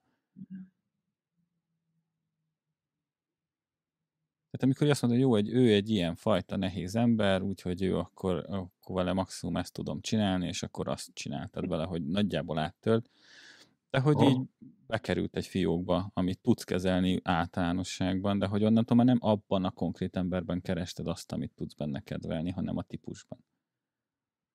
Hát, ha, ha nagyon őszinte vagyok, én mindig egy típus, van egy nagy típus, akit megkapok például egyéni felkészítésre. Hogyha ez díszbe kellene megfogalmazom, akkor nagyon sokszor a kékekkel dolgozom, a hűvös tárgyalós tényszerű, akit meg kell győzöm arra, hogy sztorit kell mesélni, meg kell győzöm arra, hogy metaforákat kell használni. De hogy például az ő bennük azt szeretem nagyon, hogy ők azok a típus, aki jegyzetel, meghallgat, és a következő alkalommal beépíti, mert tudja, hogy ez hogyan működik. hogy imádom, ez a módja. Igen. És hogy másoknál meg, meg ez nem működik. Tehát, hogy nekem nehéz, mert ők azok, akik tudod, ez a hűvösek, tárgyilagosok nem fogadnak el egyből, és hogy lehet, hogy, lehet, hogy sok idő nekik, amíg elfogadnak. Habár náluk meg nagyon jól működik a szakmaiság, tehát ők meg megveszik azt, hogy ja, hogy te ezt, meg ezt, meg ezt, amikor a könyvet lobogtatod, figyelj, írtam egy könyvet, akkor azt ők azt mondják, hogy ja, akkor te, te szakember vagy. Akkor aki, ők átraktak egy másik polcra. Igen, aki sárga energia, ki nem szarja, hogy írt egy könyvet. Ez, ez akkor mi a? Hát ez most bárki is tud írni egy könyvet. Tehát, hogy mindegy, ez most sarkíták, de, de hogy tudom, hogy ki az a típus, aki, akivel szoktam mondani, hogy ő az én ellentét karakterem, és azokkal azért tudok jól dolgozni, mert tudom, hogy pont az ellentétem, azonnal felismerem. Nekem az oldalvizekkel nehéz néha, akik, Aha akik ilyen nagyon sok érzelem, nagyon nehezen adják a bizalmukat, ugye ha most diszbe kéne megfogalmazni, hogy inszászban azok a zöld, zöld energia, mm. az a, ez a intro, és, és még nagyon személyorientált is. És legkönnyebben akkor ezek szerint a kékeket kezeled, vagy ők azok, akik jobban rezonálnak rád? Hát ő, őket azért tudom, mert ők az ellentéten, de hát persze a saját, sajátságaimat tudom jól kezelni. Tehát, hogy akik, akik olyanok, mint én, azokkal tök jó. Meg egyébként a, meg, meg a piros energiákkal is akik, akik meghatározottak, mert mert hogy nekem meg az a második legerősebb, tehát azt meg tudom én is használni. Na látod egyébként ezt a érdekes, mert, mert én meg amikor ilyen tesztem voltam, nálam kijött, hogy totál kék vagyok. És akkor mondjuk úgy, hogy van, van annyi sárga, amit így magamban tartottam a gyermekkoromból, és nem hagyom, hogy elveszten. De hogy, de hogy, de hogy alapvetően kék. Bár úgy, hogy, úgy, tehát hogy tényleg úgy, hogy van az az alapmondás, amit én szerintem nyolc évesen, amikor a nagyfaterommal együtt néztünk Hoffit, akkor hallottam, és azóta megvan nekem, és így vezérli az életemet, hogy, hogy ha valamit mondok, amit kétféleképpen lehet értelmezni, és abból az egyik sértő, akkor én a másikra gondoltam. És ez azért jó, mert össze lehet párosítani azzal a mérhetetlen igényemmel a szarkazmus és az irónia, meg az önirónia iránt, hogy ezzel bármikor tudom tompítani a szitut, hogy tényleg én nem, én nem bántok, maximum, maximum nem vállalható a poén. A, ha érdekel ez a téma, nekem van néhány mesterem, és azon a jó mesterek azok, akiket nem ők hívtak engem tanítványnak, hogy gyere tanítvány, hanem én mondtam azt, hogy szerintem ő mesterem. És most, most lehet, hogy majd mesteremnek fogom hívni, egyébként talán vele nem ilyen szoros a kapcsolatom. Van egy magyar nyelvész, akinek nagyon YouTube videói vannak, imádom, mm. Egyébként az, az, és nem tudom, milyen reklámot lehetne mondani, nyelvészet mindenkinek azt hiszem az a... Na nem, az a persze, nincsen semmi, sőt, van sír, sírmanitának hívják, és például van az irónia egy 20 percese. Csak arról, hogy az irónia mint eszköz, és, és hogy például azt is mondja, és ez nekem nagyon megmaradt az iróniában, hogy az irónia az egy udvarias kifejezése bizonyos dolgoknak. Nem azt mondom, hogy hülye vagy, hanem nem te vagy a legélesebb kés a fiókban. ezt imádom, ezt a kifejezést.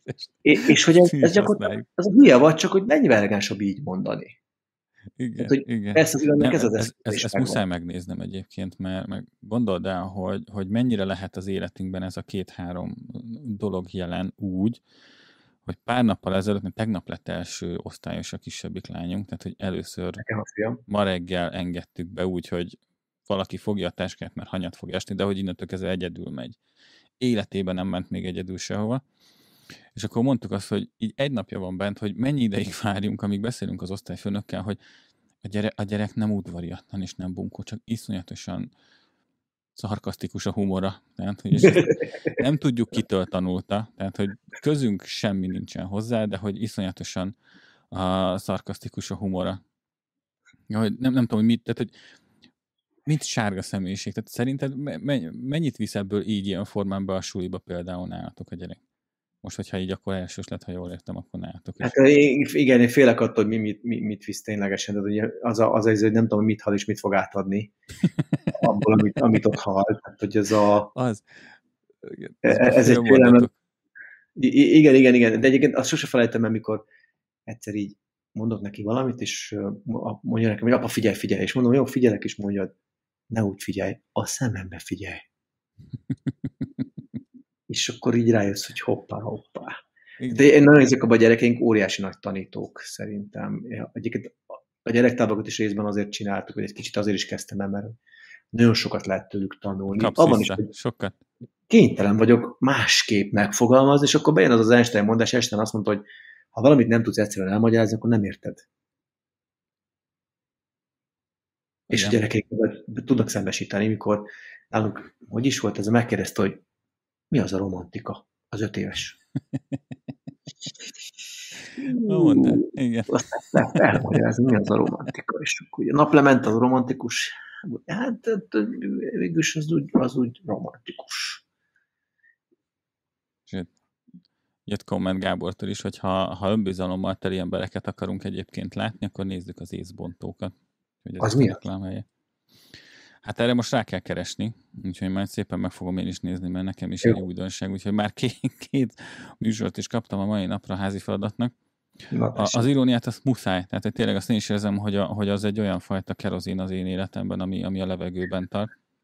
A, ez a, egyébként a humoreszközök közé tartozik, és itt, itt, itt egyébként megint visszajön a humor stílusod, meg szerintem a személyiséget. Tehát van, akinek jól áll az irónia, van, akinek nem áll az irónia. Mondjuk gondolj bele egy szélsőséget mondok majd, aki kindness, kindness karizma, vagy kedvesség karizma, mondjuk egy uh, Diana Hercegnő, ő neki nem áll jól. De mondjuk egy Colin Powell, amerikai hadügyminiszter, vagy egy Margaret Thatcher, puff, hasít. Tehát, hogy abszolút működik ez a, ez a fajta izé. Mondjuk egy Barack Obama, szerintem ő sem nagyon volt ironikus, amerikai, elnöknek, amerikai elnököknek elképesztő jó humora. Ha valaki humoros beszélt akar nézni, akkor szoktam mondani, hogy Obamának a 16-os convention, amikor lemondott, már mindenki tudta, hogy nem ő lesz az elnök. Brutális, végre az emberek. Tehát, hogy nagyon-nagyon jó humor volt. Vagy Abba dobtál a mikrofont a végén? Az az az ominózus levonulása volt? Ú, de már nem is tudom, nekem az maradt meg, hogy abban van a csontvázas kép, ha esetleg azt láttad. Nem, nekem a mikrofonos van meg, de csak így az a szitu, tehát hogy az a mém, ami lett belőle, úgyhogy majd akkor utána nézek már. Minden nap tanulok valami tök jó. Mm, nekem, nekem így ilyen kék személyiségként megvan erről a, a saját nézőpontom, de itt te, aki, aki végigmentél egy olyan két-három váltáson, ami irgalmatlan különböző irányba terelhetett volna. Tehát azért a régész, a tanár, a, a, a bankár és a tréner oktató. A tréner oktató meg a tanár az nagyjából egy irányba megy, de gyakorlatilag ez egy ilyen három, majdnem négy totál különböző irányt tudtál volna lefedni, hogy merre mehetsz. És mindig volt valami, vagy egy tanács, vagy egy példakép, vagy egy lehetőség, vagy bármi, ami, ami odajött. Szerinted, vagy neked mennyire volt fontos, hogy mindezek mellett a szituációk mellett a, az álmaidat kövesd, vagy inkább a pragmatikus éned legyen az, aki vezet? Tehát, hogy a, a racionális döntést kell hozni, mert, mert meg fel, el kell tartani a családot, fenn kell tartani a, a, a gazdaság működését, és fel kell vegyem a hitelt, mert különben tönkre mennek a bankok. Uh-huh. Ez, ez ne, nekem ez összefügg a életkori szituációkkal. Tehát, hogy én, én, én, nekem az volt a fontos, hogy nem az álmaimat követtem nagyon sokáig, hanem azt, hogy mi a racionális, mit kell csinálni, család, tartsd el, csináld meg, most azért ezt csinálom, stb. stb. Néha követtem az álmaimat, és akkor azokból jó dolgok sültek ki egyébként a, a vadvízicégem mai napig is van, tehát túrákat vezetek, egy-két hét múlva megyek, tehát én ugyanúgy levezetek egy túrát, és ott vagyok mert az egy állam volt, és majd napig csinálom. De egyébként nem szoktam mindig nagy dobra lenni, volt nyers vegán éttermem, nyers vegán, mert hogy találkoztam egy barátommal, akinek ez volt a szenvedély, meg mellé raktam közgazdászként, aztán kicsit nekem is szenvedély vált ez az egész. Tehát, hogy én, én ebben hiszek, hogy... És ez még a tréner előtt volt? Tehát, hogy... A kettő között. Ami a trénerkedés után, de, de már, már tréner voltam, még nem volt saját cégem. Emlékszem arra, amikor öltönybe szállítottuk ki a káposztasalátát. Néztek, hogy azt Azért azok kiszolgál. mennyire kiszolgálva érezhették magukat, hogy a futár az... Reggel nyolckor káposztasaláta. Hát csak így.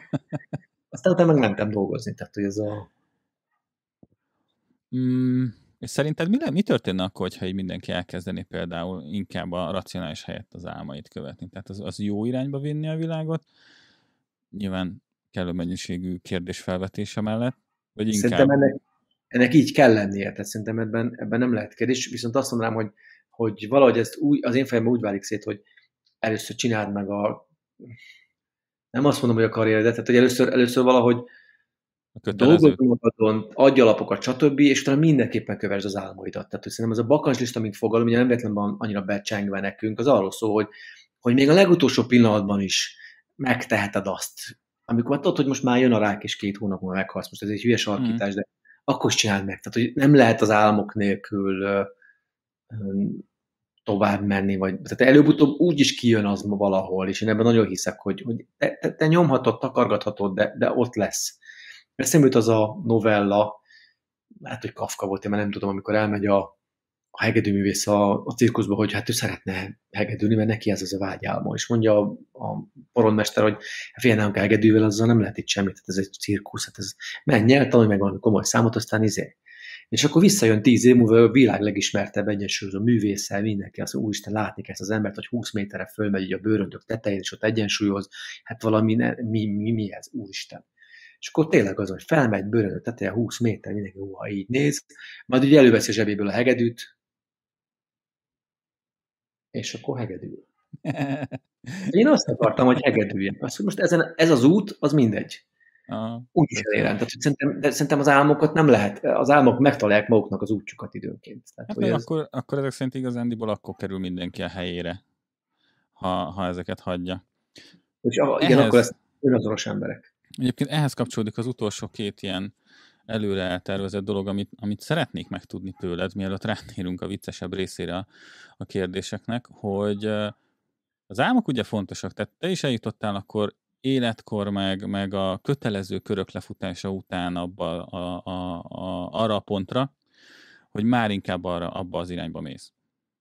Mi az, amit tanácsolnál, mindazok után, hogy ezen te már átmentél, meg ezt az utat járod, és, és nézed, hogy milyen majd holnap, mi az, amit tanácsolnál annak, és itt kétfelé is bontanám, aki még csak most fog elkezdeni járni az úton, tehát hogy még a, vegyük a, a saját 20 éves énedet, vagy 22 éves, 24 éves énedet. Mondjuk lehet, hogy fiatalítani kell, mert, mert most már 20 évesen már mindenki vállalkozó akar lenni, úgyhogy ez így fiatalabb korosztálynak kell ezt a tanácsot adni. Vagy a másik rész, aki az a korosztály, amikor te mertél váltani. Tehát a 35 plusz-minusz 5, tehát aki már megtette, amit kell, Aha. de nem mer ugrani. Most hogy eszembe jutott az a múltkori LinkedIn posztot, hogy mi a nehezebb kiállni 200 ember elé, vagy leugrani 4 méterről. A... Tériszonyosként a porond az nem olyan magas, úgyhogy... A, a, az egyik, egyik, ami egyből eszembe jutott nekem, szerintem ez a George Clooney film, amikor elhangzik az az ikonikus kérdés, hogy ez a, amikor kirúgó embert játszik. Felhők felett? Vagy fel, egek ura, egek ura. Hmm. És ott azt mondja az egyik emberkének, akinél rájött, hogy, hogy neki van egy szenvedélye, hogy, hogy meddig hagyod azt, hogy azért fizessenek neked, hogy felad az álmaidat? És hogy mennyit, mennyit vagy haladva azért elfogadni, hogy felad az álmaidat. És hogy szerintem sok embert azért fizetnek, hogy, hogy ne azzal foglalkozz, amit te szeretnél csinálni. És hogy szerintem ezen kell elgondolkozni, hogy mennyit ér meg nekem az, hogy nem azzal foglalkozom, ami. Nekem ez lehet, hogy a, a fiatalaphoz kapcsolódik, um, de azért hagyd tegyem azt hozzá is, amit, amit a másiknál mondta 35 fölött, hogy vállalkozom meg minden, hogy, hogy azért nekem van ismerősöm jó néhány, akinek nem való ez a lét. Így van. És hogy ezt az ezzel is tisztában kell lenni, hogy, hogy, hogy olyan szintű, és most a Covid még ezt jobban behozta, hogy olyan szintű rugalmasság kell, és rájöttem, hogy nem is a rugalmasság, a felségemmel szoktunk erről beszélgetni, hanem a hit abban, hogy úgy is elrendeződik minden. Hogy, hogy amikor ülök az ügyfélnél, ma, ma ennél a felsővezetőnél, hogy hát fél Zoli, akkor a következő egy hétben ekkor meg ekkor kéne találkoznunk. És akkor ez a, azonnal át kell szerveznem mindent, és akkor az már nem csak annyi, hogy valakit lemondok, hanem hogy azt már nem tudom lemondani, oda helyemre ki fog beugrani majd, és azt hogy fogom megkérni, és akkor mindent. Tehát, hogy ez az ilyen brrr, és ez engem egy cseppet se idegesít, hanem hogy ez így be van állazva, hogy úgy is ki fog alakulni, úgy is jól jön az egész.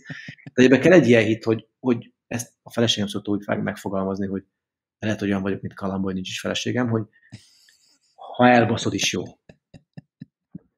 És ebben nagyon hiszek. Lehet, hogy ez, ez egy krédóként mondanám mindenkinek, és lehet, hogy új vállalkozás, hogy legyen az a jelmondat, hogy ha elbaszod is jó. Kicsit lehet, hogy csúnya. Nem, ez tök jó. De szerintem igen, meg kell találni, hogy miért, miért lett jó. Tehát, hogy ez egy csomószor van. Igen, ez most nem sikerült, és nem vettük meg azt a házat. Valószínűleg azért nem, mert hogy van egy másik ház, ami vár minket, ami sokkal jobb, mint az a ház. Így. Tehát, hogy ez nem véletlen. Megvettük volna, nem jó. Tehát, hogy kész. Ez, ez annyira így van. És nekem ez egy ilyen fontos krédó, hogy ez, ez, szerintem. szerintem ezt nem is éri meg megkérdőjelezni. Igazándiból, ha most visszagondolok magamra, én, én folyamatosan kételkedtem az első pár évben, hogy nekem vállalkozónak kell lennem, mert tényleg van, akinek nem éri meg az a feszültség, meg az a, az a fajta, nem is tudom, az a non-stop készenléti állapot, amit nem, hát, hogy most maximum a, a fix állandót egy gyomorfekére fogja becserélni. Azt el tudod képzelni, azt elképzelhetőnek tartod, hogy van olyan, aki valamiben jobb, és inkább afelé megy, mert abban jobb, mint az álmai? Ugye erre, erre gyorsan lehetne válaszolni. Az ikigai gyorsan lehetne válaszolni, most nem tudnám földobálni, tudod, ez a négyes, mert ott, ott benne van, jó vagy benne álmok, stb. És valószínűleg ez, ott, ott, ott van ilyen ikigai konfliktus. Hát figyelj, én, én, én abban nem hiszek, hogy mert abban előbb-utóbb ki fog égni, tehát lehet, hogy jó vagy benne, de, hogyha, de a, az üzemanyag szerintem az a szenvedélyed, és hogyha az nincs meg, akkor, akkor ott előbb-utóbb kiégés jön, sőt, sőt, én azt szoktam tanítani, pont a, pont a etimológus sásznak mondtam, hogy van, van nekem egy modellem, ami öt lépés, öt elemben mutatja meg, hogy mitől lesz hiteles. Mm. És hogy nekem az ötödik elem, Mila Elem, csirke jó, csirke jó, mindegy, ah, nem menjünk bele. Szóval az ötödik elem ebben a modellben az a, az a szenvedély. És én abban hiszek, hogy ez egy, az egy baromira fontos árucikk, és az úgy működik, hogyha bárkinek meg tudom mutatni a szenvedélyemet, pontosabban a szenvedélyességemet, hogy ez, ez látszik, hogy én ezt nem pénzért, hanem ez, ez engem tökre érdekel, azonnal megveszi. Tehát, hogy, Persze, uh, magaddal viszed az embert, hát ez tök egyértelmű. Igen, ott ez nem kérdés, és hogy ezen gondolkozni hogy mutasd meg a szenvedélyet, és, és, és standeren, bárhol, versenybe, úgy értem, hogy, hogy üzleti versenybe, azonnal azt teszik meg. És tök egyszerű példa, a blogírás az ilyen. Mert ha nagyon őszintén vagyunk, blogot írni üzleti célral nem sokáig fogsz, mert a harmadik cikk után rájössz, hogy ezt nem is olvassa senki. Nem, nem biztos. Kicsit csúnyán hangzik, de nem mindig az olvasóknak írok blogot, hanem magamnak leírom a gondolatokat, a izéket. Hát szerintem, aki saját blogot indít, az, az alap, annak a 80% az első két-három posztot azt azért írja le, dokumentálja a saját fejlődését kb. És, és rossz a kicsit én a podcast is. Én megmondom, hogy már annyiszor körben nyolgatott, hogy csináljunk podcastot, de én, én, én így hátadőlök, és azt mondom, hogy nekem a monetizációjával van baj, aztán lehet, hogy ugyanaz a monetizáció, mint a, mint a poszt. Tehát, hogy ez a, tudod, kirakod a LinkedIn posztot, és akkor egyszer csak rám ír a HRS, hogy ú, Zoli, olvaslak, követlek, ha bár egyszer se lájkoltalak, azt nem szokták így mondani, de hogy akkor dolgozok veled, mert látom, hogy te ezt szenvedélyből tolod. Tehát, hogy szerintem hmm. ez csak ennyi, és hogy tipikusan ezek a blogok, podcastok, ezek mindezt mutatják.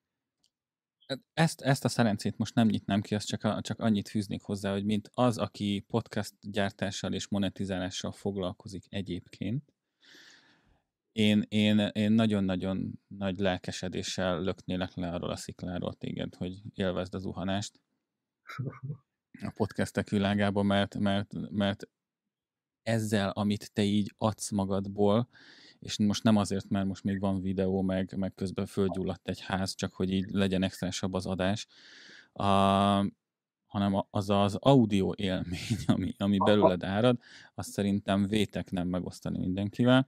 Ja, akkor most élőadásban élőadásban hagy reagálják egyet, és ez a, aztán lehet, hogy mindjárt üzletileg is csinálunk valamit. Van egy ötletünk, amit már kicsit meg is csináltunk a online fusokkal annól, kipróbáltuk.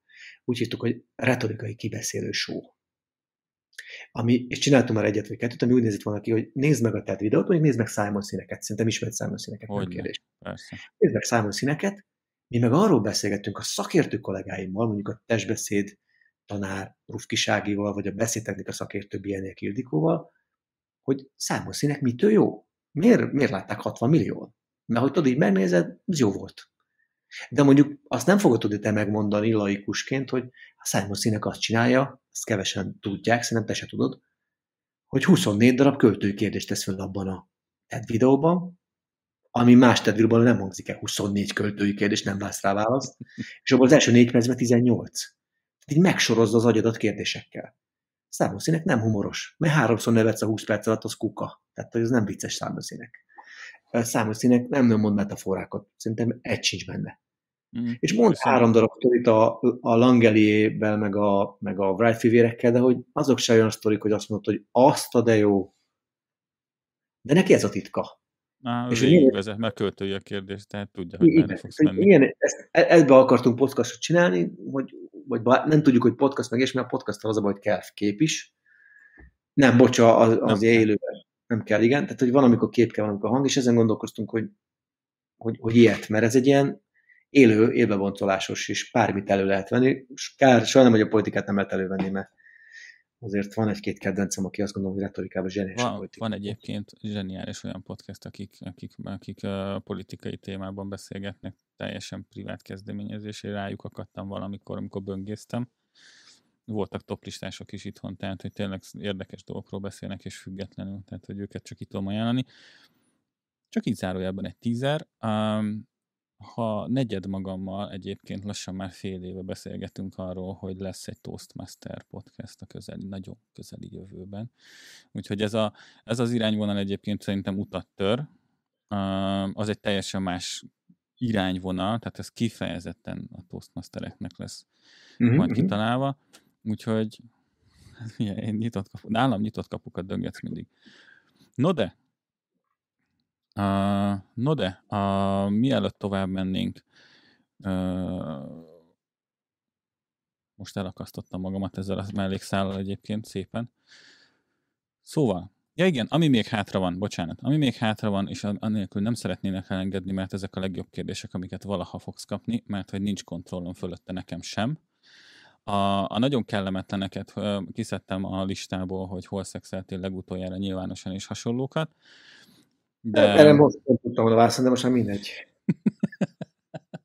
Közben rakjuk plusz egynek. Úgyhogy uh, még néhány kérdésre akkor rátérnék, és akkor nézzük is, hogy kérdésekkel készül a gép. Mi az, ami mosolyt csal az arcodra? A fiaim nevetése azonnal. Tehát az gondolom, hogy a legnagyobb töltekedés az az, hogy megnevettetni őket, és ezen nap, minden nap dolgozom. Tehát az, az a 300 nevetés, ami nekik van, abból csak megkapok én százat, akkor már bőven több, mint az átlagember. Tök jó, legyen aranyos. Igen, imádom. Um, három dolog, amit uh, másképp szeretnél most már csinál, hogy csináltál volna. Őszinte leszek az az életem sorrendje, hogy a munka az kerül hátrébb és a feleségem előrébb. Reméljük hallgatja. Igen, igen, ez, ez, ez biztos, hogy itt van. Másképp az egyik, amiről tudunk, vagy a második az a megtanulni angolul és abba időt rakni, hogy akkor ezt tolni, ez így ott van mögötte, és még differently. Um,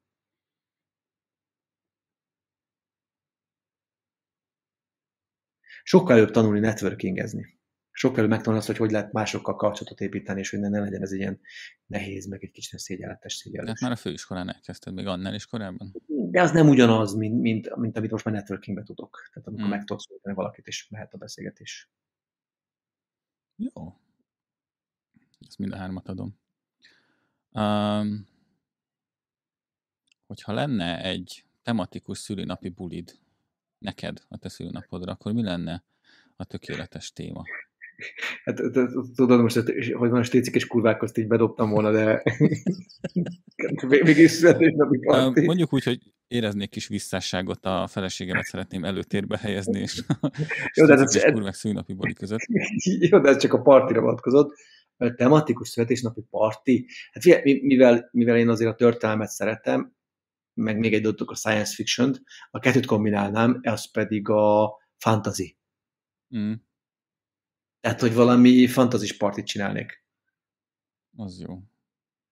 Ú, az jó. Amikor így bejön, bejön a nagy darab szomszédod, trollnak költözve egy hatalmas nagy csatabárdan, akkor azért úgy, Kár hogy felszelni a tortát. igen, igen. Egy jó. csapás. Tök jó. Hát, miről írnál könyvet? hát Megfordult ez... már a fejedben, hogy írsz egy könyvet? Igen, egyébként most kettő van előttem. Tehát az a kettő, amit mondtam, hogy nem írtam meg az előttem. Az egyik az a, és ezt valószínűleg angolra is átvinném, csak kell hozzá egy nagyon-nagyon jó angolos. Ez a retorikai, bocsánat, retorikai büntető törvénykönyv. Az Pontosabban nincs a prezentációs BTK-nak hívom. Már van száz paragrafusa, de hogy ezt meg fogom írni egyszer, és abból biztos, hogy lesz egy könyv, csak amik magyarul jó hatnak metaforák, azt nem tudom angolra én átfordítani, tehát hogy olyan kell, aki natív. Hú, az, hallod, én benne vagyok most egy ilyen angol mastermind csoportban, mert hogy még azért a videós részét az életemnek, azt én is bőségesen tanulom. Lást, fölgyújtom a lakást uh, élőben. A, és amikor, és ráadásul pont egy olyan mentorom van, aki a szóvicceket egyszerűen nem bírja ki, hogy ne mondjon. Jó. Tehát a, a, a nem tudom, kamerákról szoktunk beszélni, és akkor a you cannot do this, but Sony you can do that. For sure, mint a mikrofonom, tehát hogy így gyakorlatilag a, a, a, nyelvi, a nyelvtani humor, a szójáték az egy nagy kategória egyébként a humoreszközök között, és a, most eszembe jutott, hogy kapott hideget meleget a mostani Toastmaster világbajnok, ugye a 21-es, Verity Price, de hogy egy-két nagyon jó szójáték volt a beszédében. Csak egyet hadd mondjak, amikor azt mondta, hogy, hogy így lett a, a fairy tale-ből scary tale. És hogy ezek a játékok, ezek szerintem abszolút... Igen, és így, és így érzem, hogy bennem megvan az igény erre, hogy egy csomószor nem bírjuk kihagyni. Tehát, hogy a Nikivel itthon az eseteknek szerintem a 60%-ában azzal visszük síros röhögésbe egymást, hogy ezeket így sorjázzuk oda-vissza, és egy órán keresztül pingpongozunk, és meg kegyelemért könyörög mindenki. Abszolút. Annyi van, csak egy gyors megjegyzés, hogy a, sokan a szójátékot azt egy picit lejjebb lévő humornak tekintik, mint az asszociatív humor, amikor egy metaforikus kifejezést használsz, mm. az olyan intelligensnek tűnik. A szójáték meg az csak olyan egyszerű. Szerintem ebben Maksa volt például nagyon jó, az ő humor az nagyon, nagyon ezeken a összepárosítós szó, szójátékokon múlik. Én, én, én, én, nagyon élem, tehát hogy én szerintem üresebb lenne az életem nélkül, úgyhogy, úgyhogy nem adom fel akármennyire is elítélendő. Jó, um, Mi az, ami most, most a leginkább érdekel téged a, a munkád során? Mi az, ami, ami éjszaka nem hagy el aludni annyira, annyira benne vagy? Hát van egy nagy téma, amin idén elkezdtünk dolgozni, és még nem állunk jól vele szerintem. Ez a, a abban hiszünk, hogy lehet az előadói karaktert fejleszteni, és hogy az embereknek, ha, ha meg tudom állapítani, hogy, hogy most milyen karaktere van, akkor, akkor egyéni fejlesztésben úgy tudunk működni, hogy, hogy azt tudom mondani neked, hogy te egy hatalomkarizma vagy, akkor ebbe az irányba menjek. És ezen most sokat gondolkozunk, hogy, és ebből lenne a, ebből lenne a másik könyv, hogy, hogy hogyan lehet valakinek nagyon, nagyon rászabni, kicsit ilyen latexszerűen rászabni a, azt az eszköztárat, ami neki jól áll, és hogy csak azt tanítani, és hogy egy kategórián belül csúcsra járat. Tehát ne, ne legyen mindenki Elon Musk, mondjuk egy jó példa, rossz példa, mert nem jó előadó szerintem, Steve Jobs egy se jó előadó. Hát mindjárt oda jutok, úgy adok ki, hogy senki se jó előadó, de hogy... de, de, mert... az a, amit te mutattál videót a, a TEDx beszédes semmiről, az egy jó előadó volt. Ja, igen, igen, ő jó. Igen, igen, csak mondjuk ott a téma az, az semmiről szól, de már itt tartunk. Én, de hogy én... ez foglalkoztat egyébként leginkább, hogy, hogy olyan lehet egyénből fakadó karaktert fejleszteni, ami már nem arról szól, hogy a testbeszédeddel foglalkoz, hogy nem tudod, hogy hova tedd a kezed, hanem amikor már okés vagy, na akkor egyen magasabb szint, hogy csúcsra jár a saját karakteredet. Mm. És ne akarjál humoros lenni, ha neked nem a humor az eszközöd. Tehát egyébként tökéletes példa erre Simon Sinek tudja, hogy nem a humor az eszköze, nem humorizál. Szemben mondjuk Brené Brownnal, aki meg tudja, hogy imádják, és az a fajta beszívott állapot, hogy színpadra megy, ha látod, ő egy ilyen földön túli mosolyal megjelenik, az neki tök jól áll. Neki meg nem állna jó, hogyha ilyen költőkérdéseket tenne föl. Nem, egyébként így most a, a, a Simon marad, van meg bennem erősebben, és így elképzelem azt, hogy neki áll humorizálni, lerombolná a képet, amit kialakítottam Igen. róla. De neki, mert neki az a karaktere, hogy, hogy elgondolkodtat. Ő bölcs, igen, igen, igen, igen, igen. igen. Jó, szuper. És egy utolsó kérdés. Um, mi volt az a, a leginkább olyan szituáció, ahol a nagyon-nagyon nagy nyomás alatt találtad magad? Mi volt olyan az életedben? Nagyon nagy nyomás. Hát ez egy jó kérdés.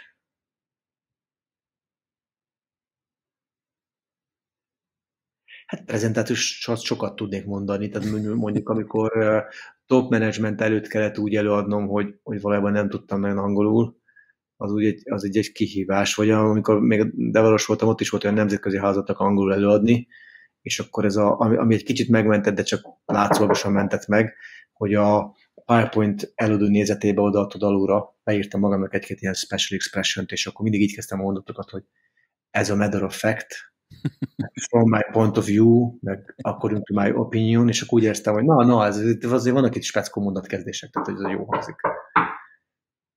Nagyon jó más rajta Igen, igen. Jó, uh, nagyon-nagyon szépen köszönöm az őszinteségedet, és uh, a válaszokat. Még kihasználnám az alkalmat a, a privát a sessionre, ami így kettőnk közt zajlik meg a nagyvilág előtt, hogy uh, tudnál tanácsot adni, hogy milyen irányba fejlődjek. Nyilván kábelezzem újra a házat, oké. Okay. Tehát, hogy, de hogy így ez alapján, amit megismertél, te milyen tanácsot adnál egy olyan valakinek, mint mondjuk például én? Ez egy kicsit alattomos, alattomos mert úgy nem ilyen szemet figyeltem egyébként ezekben a dolgokba. Várjál, átfogalmazom. Mi lenne, ha most tanácsot kéne adnod nekem? Jó.